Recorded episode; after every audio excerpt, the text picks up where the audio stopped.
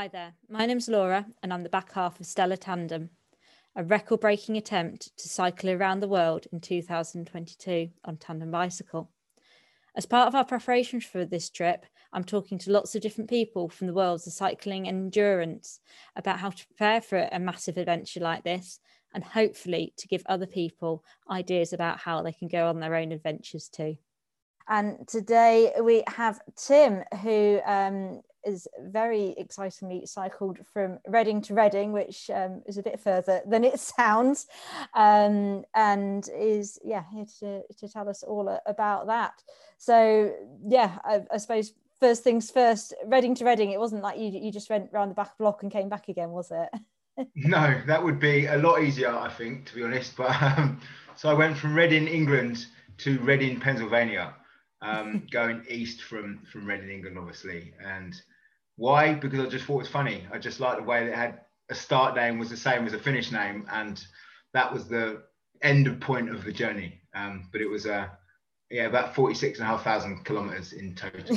yeah, so it's yeah, a little bit further than yeah, just going around the block. But no, I think that's that's a great premise for for a ride, isn't it? And um, I actually I grew up in Reading as well, so yeah, we're, we're probably quite familiar with, with some yes. of the same places. But yes, so it's yeah, a great premise for for the adventure. And how how did this all start? Have you always been a cyclist? Was this something that you've always had a burning ambition to do?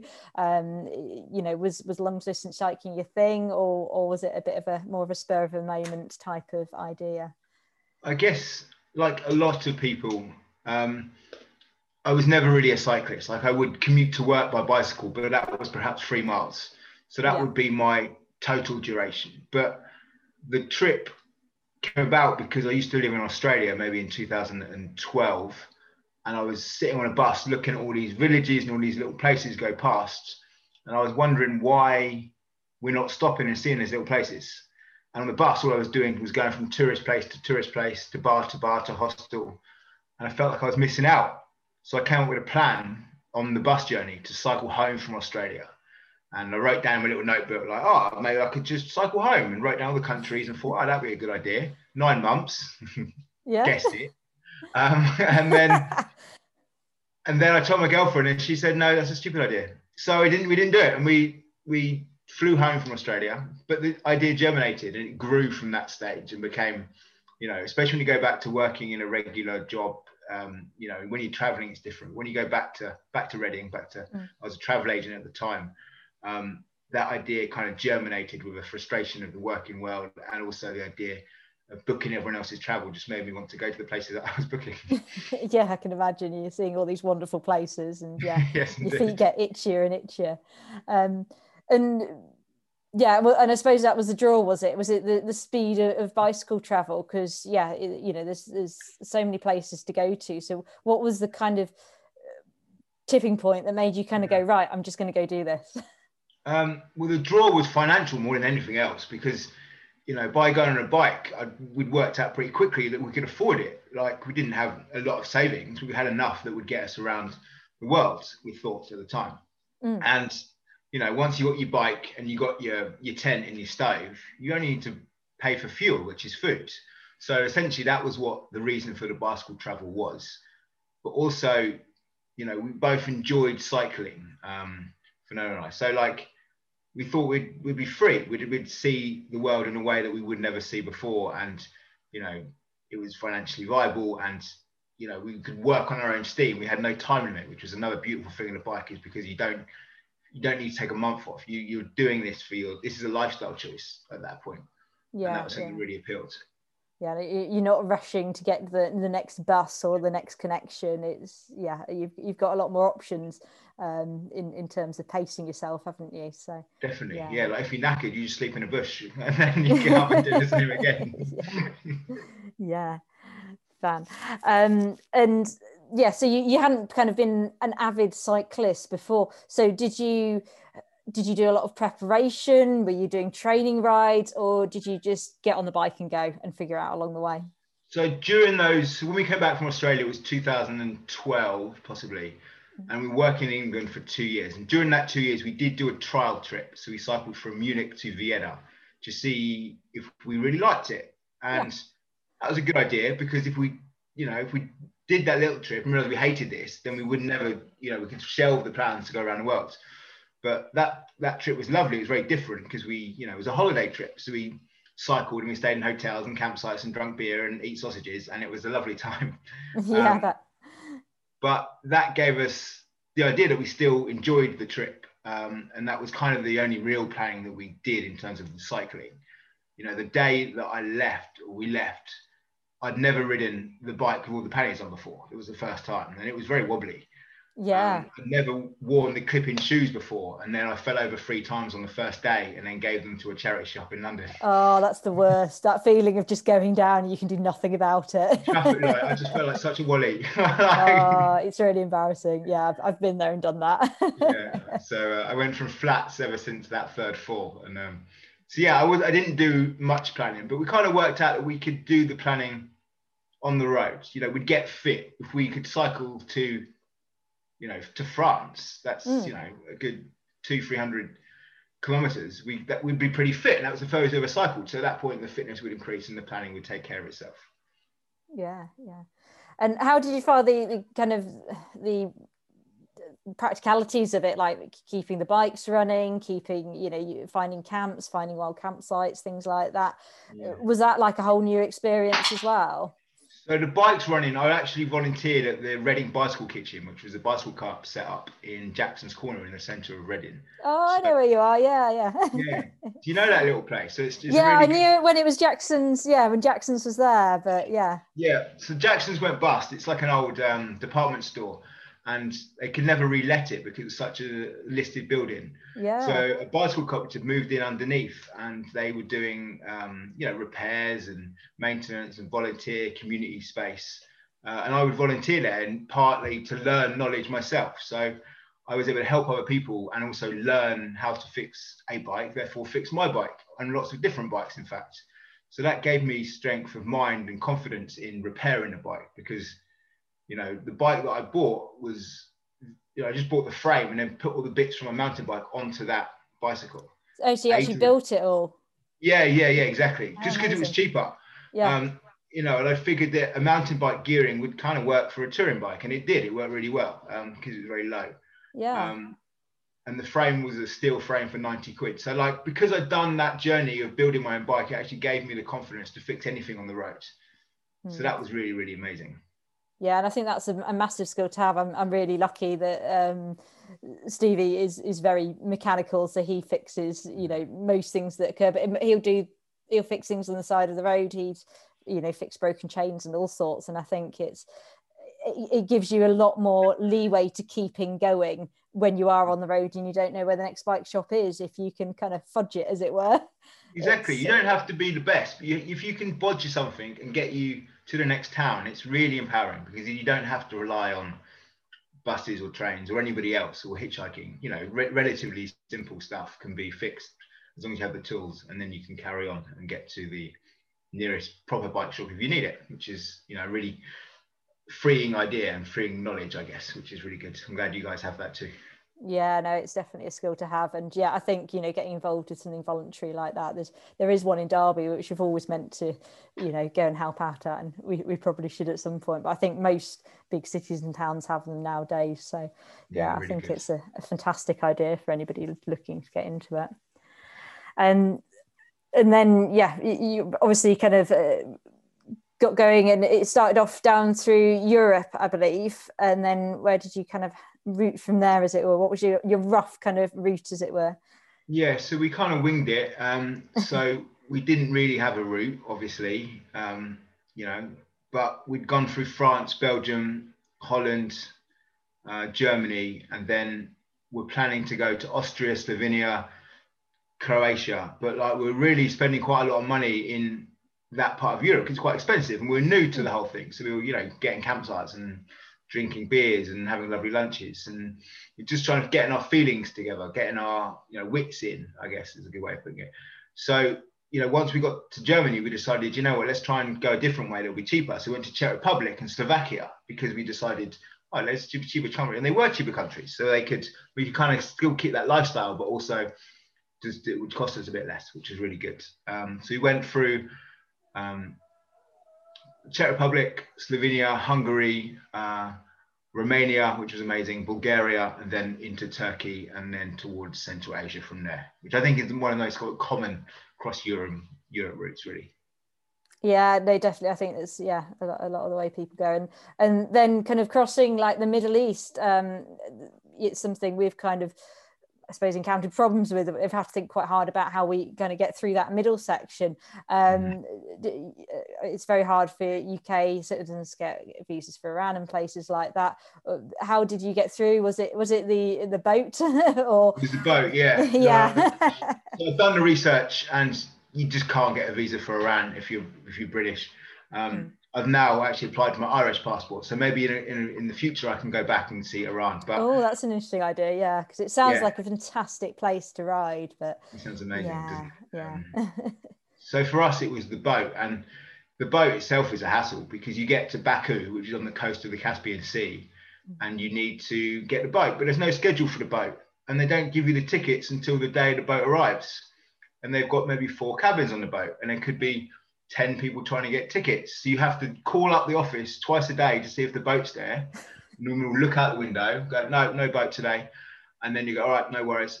And then she'll say at one point, you'll call her up and she'll go, yep, there's a boat here. Call, get your tickets now. Come, come, come. So you've got to peg it all the way to the ticket office, buy the ticket for the boat, which leaves that day. It's $100. And then you have to get to the boat. So say you buy a ticket at midday, the boat is leaving, leaving in inverted commas, at 5 p.m. But you've got a 60 kilometer ride to get from Baku to the boat terminal.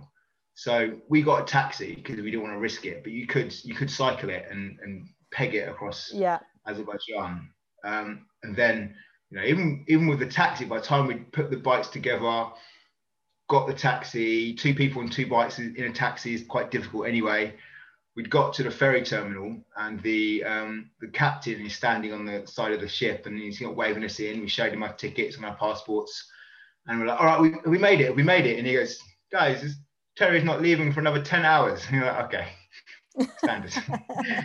After you've made all that effort and all that fuss and stress and anxiety that we just paid hundred dollars and we're not going to make the boat, but um, the boat crossing itself was actually really lovely in a way. Um, the the cabin was very nice, very well looked after. It was almost like a holiday inn hotel actually, and all your meals are provided. So in, in that aspect, the boat is a good way of getting across to Kazakhstan yeah it's just a bit and I, I, think that's something that you know from the uk you just can't imagine that not having a timetable. Um, we're so used to everything being so regimented. It's um it's it's such a different outlook on things and you just can't believe that people function or work like that with yeah oh yeah boat might be here at some point in the next week. Yes. and, and what happens is because there's a backlog so when we crossed across to kazakhstan Hmm. We stopped, you know, we were maybe an hour away from the t- ferry port, but because there was a backlog of boats coming in, we had to wait 12 hours for the actual boat to, to dock into the into the port. So that's hmm. why it can they don't know, and it's quite an interesting, especially when you're on the boat and you're like, I can see it. Can I? Can we go? And they're like, No, no, no, not for that. Oh, it's mad, isn't it? And it, I think it really kind of highlights the, the difference in cultures along the way, doesn't it? And was was that kind of when did that kind of come in? I mean, did it kind of do you find it gradually, you know, developed as you came through Europe, or was it kind of a, a very much a point you kind of went right? We're we're, we're not in um, you know familiar territory anymore. I think the first place it became glaringly obvious was when we crossed the border from Germany to um, the Czech Republic and we'd gone from quite the you know a, a nice sort of romantic forest German Bavaria to desolate a desolate village, you know, bullet holes in the in the buildings, and it was really a stark contrast to a different landscape and a different culture and different environment.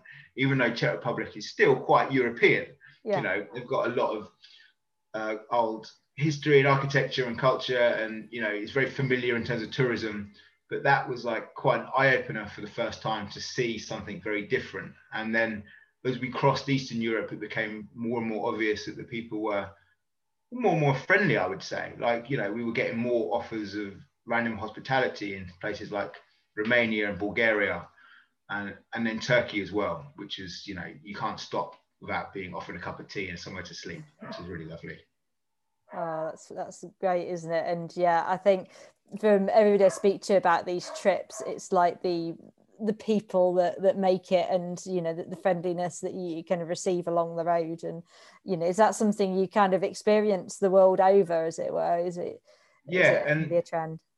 Tim and laura Mo- tim and laura moss's book is really nice because they hmm. dedicate their cycle around the world book just to the people they meet. And that's kind of a testament to the amount of people you meet whilst cycling.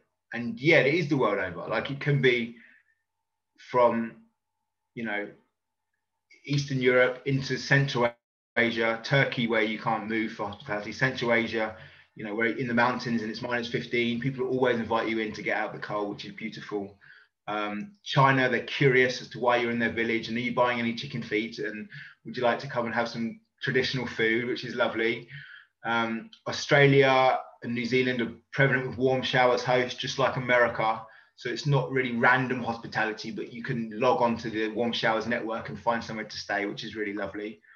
Uh, and then South America and Central America as well. You people just so warm and kind, and even in countries you think are dangerous, like El Salvador, Honduras, you think, oh, that could be a bit hairy. But you know, really, you sit down and have a watermelon with a family, and you say what they say, welcome to Honduras, and you're, oh, actually, this is okay. This is going to be a good spot.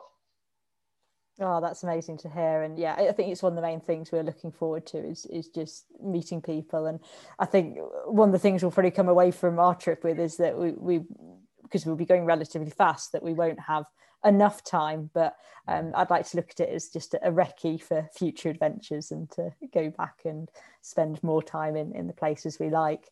Um, what were the particular were the particular places that were highlights that did stand out as you know certain countries or cities or towns or areas?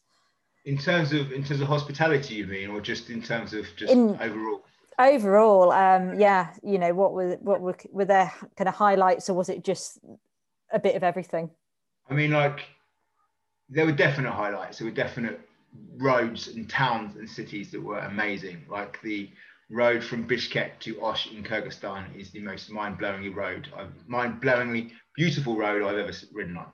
It is 7,000 meter mountains with valleys and descents and rivers and glaciers, and it's stunning. And I've never been so happy to descend for two days into from the top of the most beautiful alpine kind of Himalayan almost mountain range down through the, the gorges into the rivers below, and it is stunning. So, um, you know, go. I'm sure everyone on these podcasts say go to Kyrgyzstan. It is absolutely mind blowing.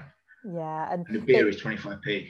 oh, fantastic! That was yeah. It must admit it, it's looking like it probably won't factor on our, our route this time round, but yeah, Kyrgyzstan sounds like you know it's it's on the Silk Road mountain race. There's so much talk about how how amazing it is. And, yeah, yeah, I guess another thing is like when you are going fast and when you are setting world records, like those regions that are difficult to cycle on, um, probably even more so in a tandem, is because they're mountainous, it will slow you down a lot. Where if you're going for the record, you probably have to keep it relatively flat. I would imagine. Yeah. So unfortunately for us, I think the Pamir Highway will be out, and yeah, anywhere in those mountainous regions. But so yeah, there is a, a focus on trying to minimise yeah the amount of climb we have to do because it does it, it, it absolutely saps your time on a tandem. Yeah. But I think it would just mean yeah, it will be somewhere else to put on the bucket list in, in definitely yeah yeah.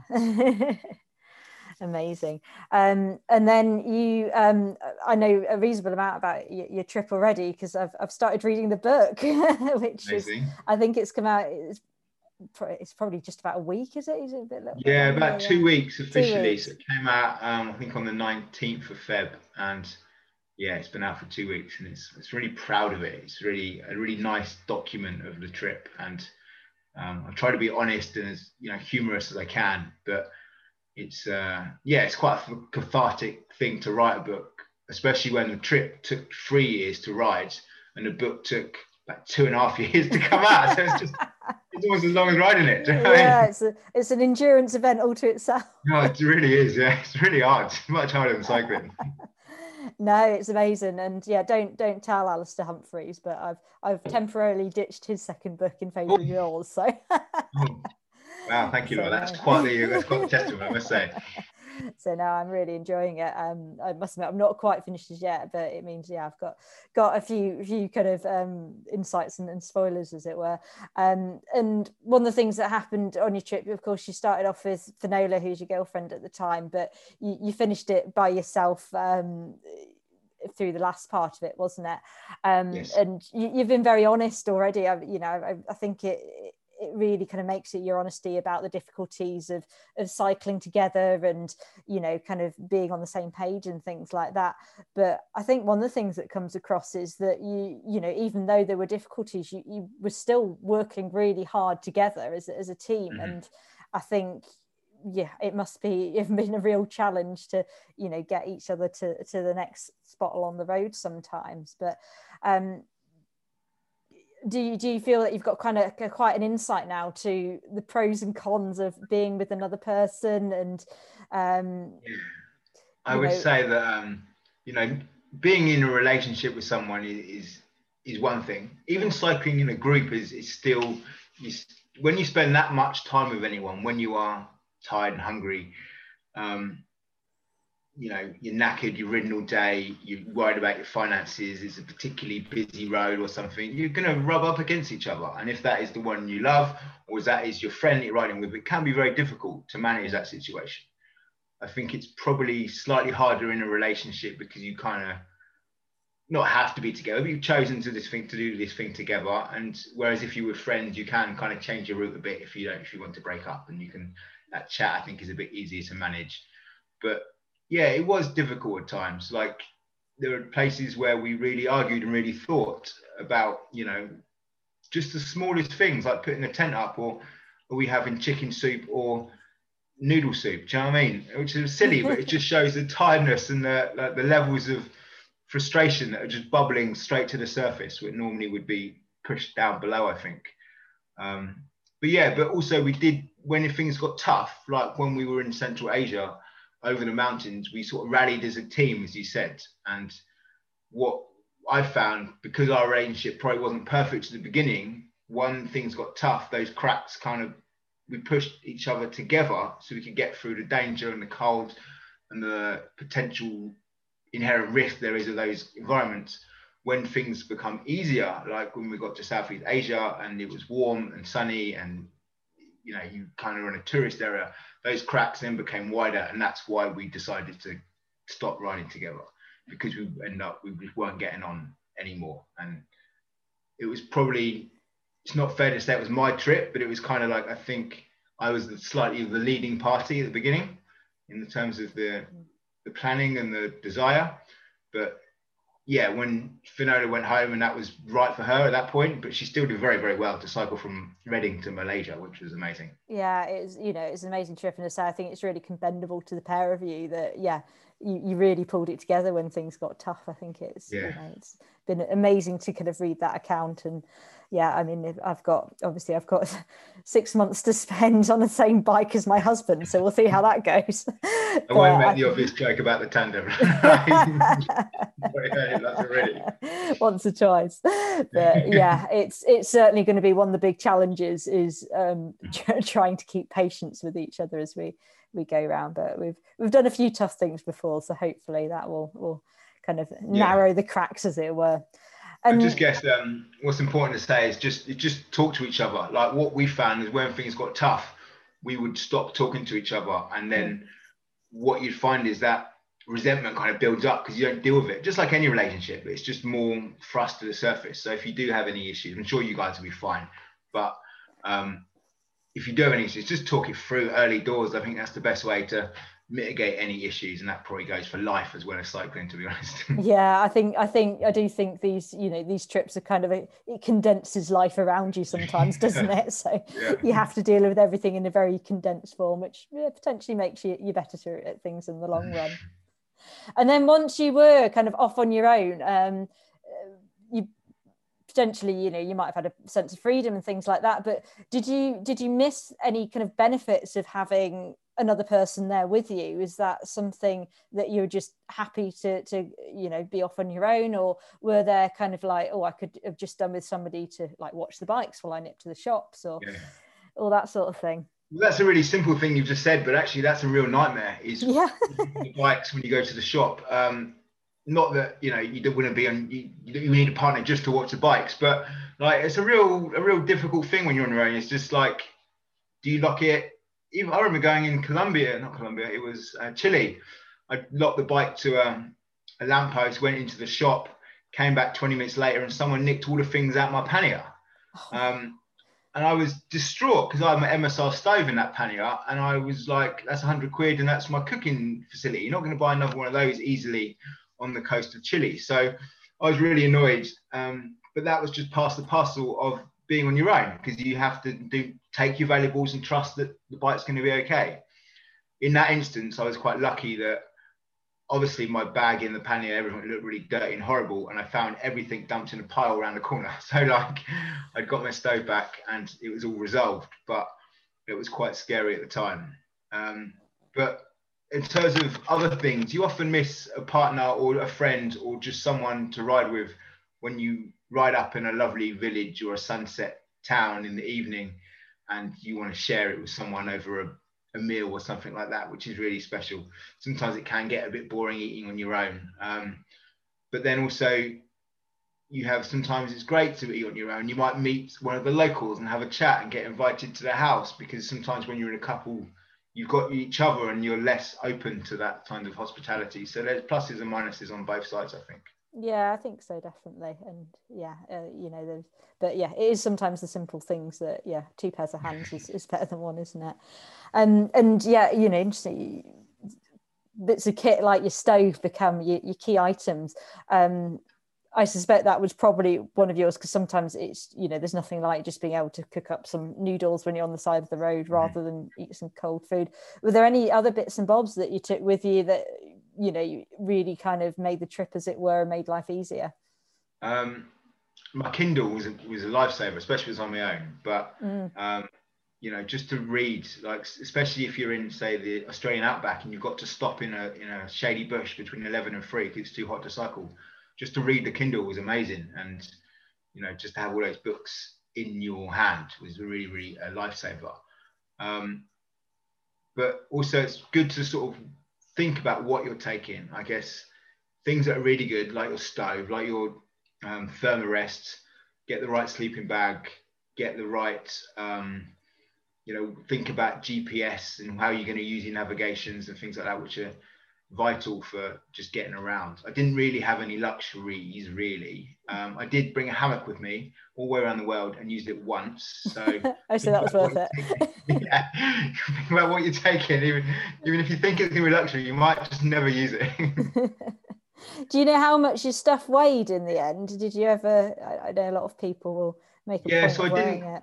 So I, I, got it all weighed when I went from Singapore to Australia because I had to get on the flight plane. So, um, so my bike and all my belongings weighed about 46 kilos in total.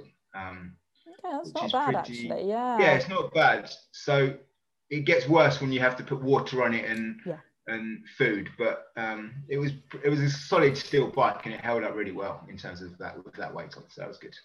Yeah, amazing. Um, and so you got around i believe it was 1081 days your your trip entirely. Um, yes. so you're away for quite quite a long duration of time. Um, and it must have you know felt amazing to to kind of get to the end of it. But how did it how did you then did you feel like you had to integrate yourself into society again? Did you have the post adventure blues as they call it? Yeah um, so i think i was quite lucky in a way that being away for so long, it can physically and mentally change your outlook. So um, I remember when I was halfway around the trip and I decided I need to get a job. So I got a job in a travel agency in, in Auckland in New Zealand. And the minute I sat in that comfortable chair and sat behind a desk on that first week, all I wanted to do was run away. And I didn't because I needed to earn the money, but I kind of learned a lesson there of like, what do I want my life to be post trip? Because I'd, I'd done my, you know, had a few careers in my life, but perhaps it was ready to change again. So when I got back from the cycle rides, I was looking for jobs. It was, it was summer, so it was 2018. It was May when I got back, so it was summer. So there's lots of jobs in the outdoor industry. So I was like, oh, maybe I can work in the outdoors. So I found a job teaching bushcraft and survival um, for residential kids at a school holiday resort in Oxford. And it was amazing. So I got to actually spend my time in the woods teaching things like firelighting, survival, shelter building, um, you know, fishing, wild swimming. And so I could almost continue the trip a little bit. And it wasn't like a, a big shock to the system. Um, I was then lucky enough to get a job in the Middle East teaching paddleboard and teaching bikes to kids who were, who were unable to cycle. So it was really amazing there. And I was, like, oh, this is really good. And I've now changed my whole career once again. And that's what I do. I work seasonally and I have a deliver bushcraft and survival courses in, in Oxford or in Northampton or around England, or I guide bicycle trips now. And I've just been in Africa before the pandemic, guiding from Cairo to Cape Town. But obviously, with this, the, the COVID and the pandemic, the whole industry was pretty much hit really badly. So um, I'm looking forward to a busy summer, but I don't know internationally if things will pick up anytime soon. But yeah, yeah, oh, it wow. kind of that avoided the, the trip blues, I think, and the and it was just good to see everyone. It was almost like a party when I first came home because you haven't seen anyone for three years. You just going around to all different places saying hello, lots of hugs and kisses and beers. So it was really nice. Oh, that sounds fab. And yeah, that sounds like you're living the dream at the moment. And hopefully, yeah, you'll you'll get to travel further. And yeah, I think it's because that's the the one kind of continent you didn't really kind of explore in your world trip was was Africa, I believe, wasn't it? So it must have been kind of kind of really good to tick that box. Um, and it was amazing. Yeah, I felt very lucky, and I, um, you know, you guess you you make your own luck in this world. But you, you know, if I hadn't done that trip, I wouldn't have been on this job. But to to be a guide on a trip from Cairo to Cape Town with 40 clients all seeing it with their own eyes, and you're doing the logistics and the mechanics and the, you know, just guiding them through every day was amazing. And um, so we only got we got, went from Cairo to Tanzania before we had to cancel the trip in in March. So maybe 2022 that will I get to finish that leg, which would be really nice. Oh, that would be amazing, wouldn't it? And yeah, it sounds like a yeah, it must be an epic face ride. And it, I think it's fantastic that the skills you've gained from from your original trip, you know, have, have kind of transposed into that. I think that's that's it's an amazing thing to do, isn't it? So it is, yeah, because yeah. you know you learn these hard skills. You know, three years on the road, mm. that's solid skills that you learn in terms of guiding and navigation and mechanics. So that transfers really nicely into my new career, which is really good. Yeah, it's, it's really exciting, isn't it? Um, and then, is there anything from your trip, like looking it back on it now, you'd have changed, you'd have done differently? You kind of think, you know, in hindsight, you'd have, uh, you know, maybe gone about a different um, way.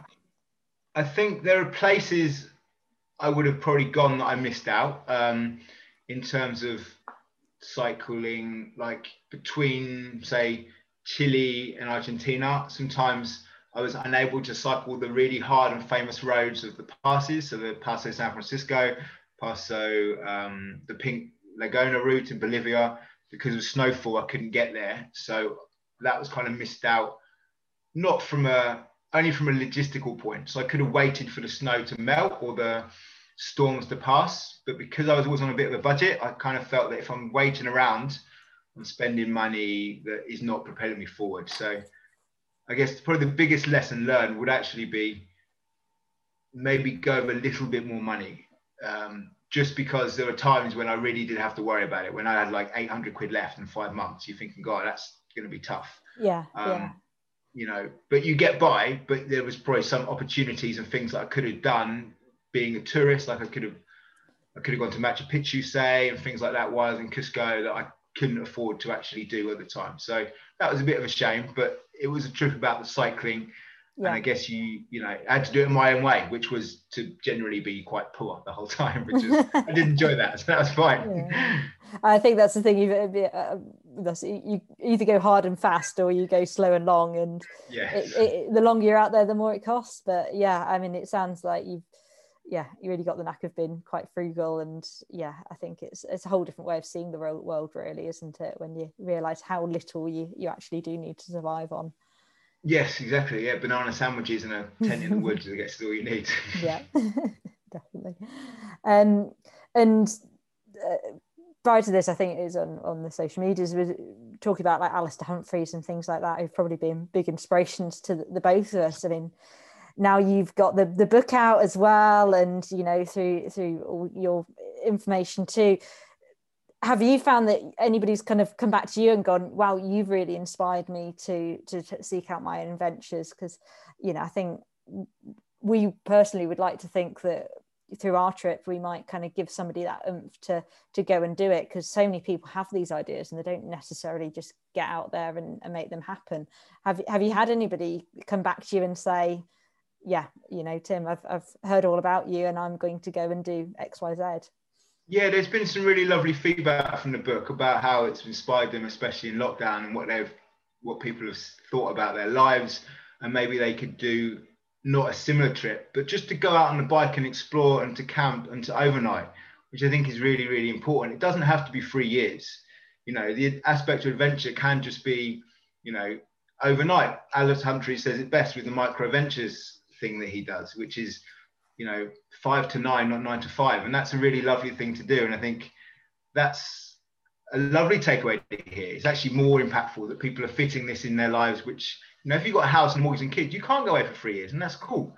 So it's really nice that people are actually figuring out the inspiration from my trip can actually go into their lives in just a really small way, which I think is really fantastic. Um, a friend of Joe, um, mine and Joe's, their her friend actually went for her first overnight bike packing trip with her actual kids, uh, and they did like a free night um, bike packing and camping, and then a hotel, and it was just really to see. And that's kind of based on you know hearing the stories that we tell and share. And it's quite lovely to to get that immediate feedback. And hopefully this summer we'll go out with them and maybe go a little bit further. But it's just great to see. And those kids learn so much on those little trips. It's really really amazing. Yeah no definitely. And yeah i think that's something you know I'm very lucky to be able to take time from work and things like that, but not mm. everybody can do that. So, you know, if you can inspire people just to go that bit further or spend a night outside, I think it's it's such a big thing just to give people that impetus to do it. And yeah, that's amazing to hear that. Yeah, people that's are really kind of getting out and about. Yeah, it's it is really good. So yeah, hopefully as things open up again, there'll be more and more people, and yeah, hopefully. Oh, there's, there's, there's going to be such a big demand for it. Like yeah. like last pandemic, like last lockdown in March and April, all the bike shops sold out of bikes. Everyone's got a bike in the shed right now, and I think everyone is looking at a UK holiday. So why not cycle? Why don't you get on your bike and cycle between the campsites, or you know, do the jog, or just the King Alfred Way? There's so much cool stuff in England. I think it might be a bit of a English touring explosion this summer, which would be really good to see. Yeah, definitely. Because um, you know, compared to prices abroad, staying B and B's hotels in the UK is is very expensive. And yeah, you know, if you can get out yeah. on your bike and just do it, it's yeah, it's a, a fantastic way to do it, isn't it? So yeah, yeah. amazing. Fingers crossed for uh, an amazing summer. yeah, and then if you want to go around the world, then do that too, because that's amazing. Fantastic. Um, I have got some tandem trivia um, questions for you, Amazing. so hopefully they won't be too cheesy. Um, so, have you ever ridden a tandem? No, I've never ridden a tandem. I'd love to, but I've never ever ridden one so far. Ah, uh, you've got to give it a go. You've got to give it a go. And so, yeah, if, if you were to, to ride a tandem, um, and you could put anybody else on that tandem with you, you know, live or dead, famous, not, who would you put on a tandem with you? Um, so I would love to put on my cycling inspiration. I think if we're going to go with someone I can spend some time with and have a real yeah. good chat and pick their brains, it's Alastair Humphreys. When I read his Cycling Around the World book, it was the inspiration for me. And so if I could just share, pick his brain and just enjoy some stories from his trip and we could share some stories, I think that would be a really fun tandem trip and a really good person to go with. Oh, he'd be amazing, wouldn't he? And he'd get you camping out and doing, you know, climbing trees yeah, and all the good he's stuff. He's so honest. Like he's like he's a real he's a real human. I really like him. Yeah, yeah, he'd tell it as it is as well, wouldn't he? Yeah. Oh, he'd be fab. Yeah, I'll put him on my list too. And so, would would you have him on the front or the back of your tandem? Would he would he be the the powerhouse at the back or um driving you around? No, I'll be the powerhouse. He can yeah. he can he can pick the routes. That that would be that would be a fair way to go. I think. like amazing.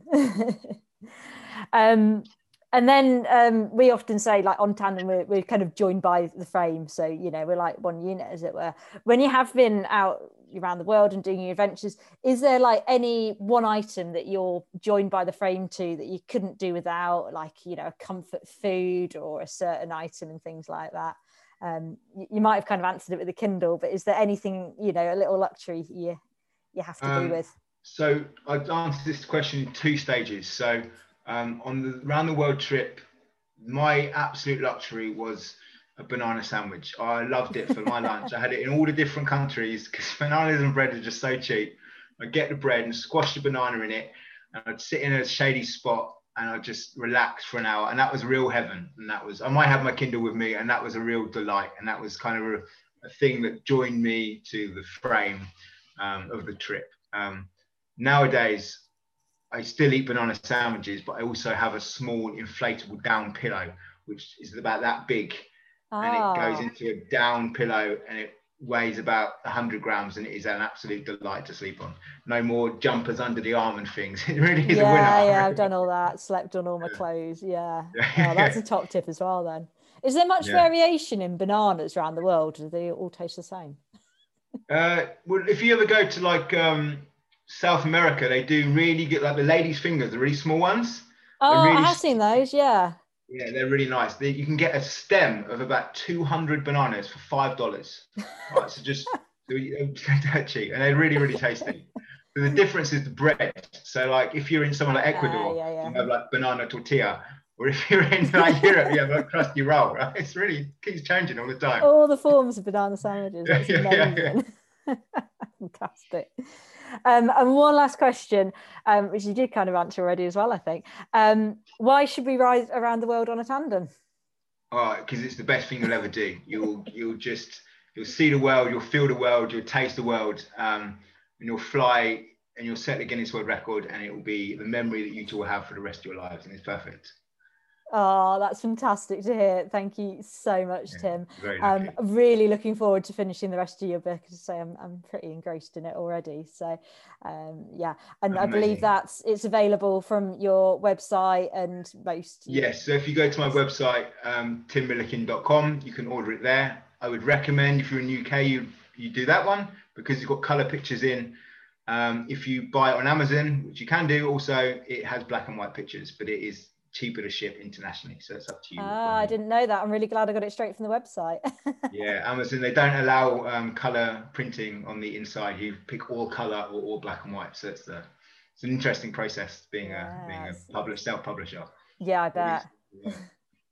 Oh, that's a, that's a great tip. Yeah, so I'm sure it will do really, really well. And yeah, it's been absolutely fab to talk to you. Um, thank you so much. Amazing, Laura. It's been real fun. Thank you for this. no problem. Well, I hope you enjoyed that fantastic chat with Tim, and hopefully you've had the chance to enjoy some of the other podcasts as well. If not, go back, have a look, and see who else we've we've had on so far.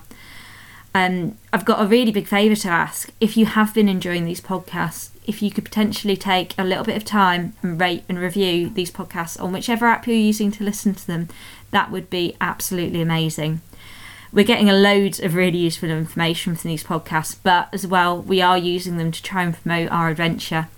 So if you could take that bit of time and share the word as well, tell your friends, that would be absolutely fantastic, and we would be so, so grateful. Until next time, bye.